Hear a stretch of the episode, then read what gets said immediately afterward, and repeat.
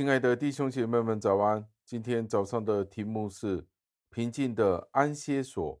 经文出自于以赛亚书三十二章的第十八节。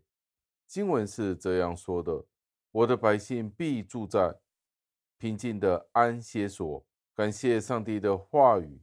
为蒙拯救的人是缺乏平静与安息的。平静与安息是属于上帝的人所拥有的。平安的上帝使那些与他亲近的人有完全的平安。在人犯罪以前，上帝赐他伊甸园的花园，做人平静的安歇所。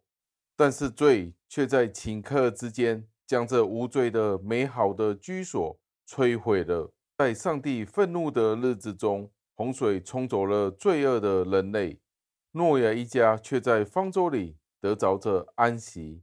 方舟载着他们飘离这个被定罪的世界，进入以彩虹为记号立约的新天地。这立约的彩虹的记号，就是预表着主耶稣基督，我们的主。当天使击杀埃及人的长子的时候，以色列人却安全地。安歇在以血作记号的居所当中，在旷野里，云柱的影子和磐石所流出的水，令疲惫的流浪者得到甜美的安息。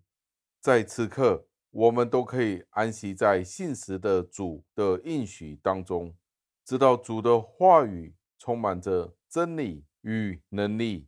我们安歇在他的话语当中。而他的话语就是我们的安慰，我们安歇在他恩典之约的里面，是一个喜乐的海港，一个港湾。我们比在亚杜兰洞中的大卫，或者在蓖麻下的约拿更蒙宠爱，因为没有人能够侵入或者破坏我们的硬币所。主耶稣基督是他百姓平静的安歇所。当我们在圣餐当中握饼，聆听他的话语，在查考圣经、祷告中和赞美中亲近他的时候，便会发现平安已经回到了我们的心灵当中了。让我们一起祷告，亲爱的恩主，我们再一次的赞美，感谢您，感谢您给了我们一个平静的安歇所，您自己成为了我们的平安。您自己是我们在在暴风雨中的避难所，感谢您愿意垂听我们的祷告，是奉我救主耶稣基督得胜的尊名求的，阿门。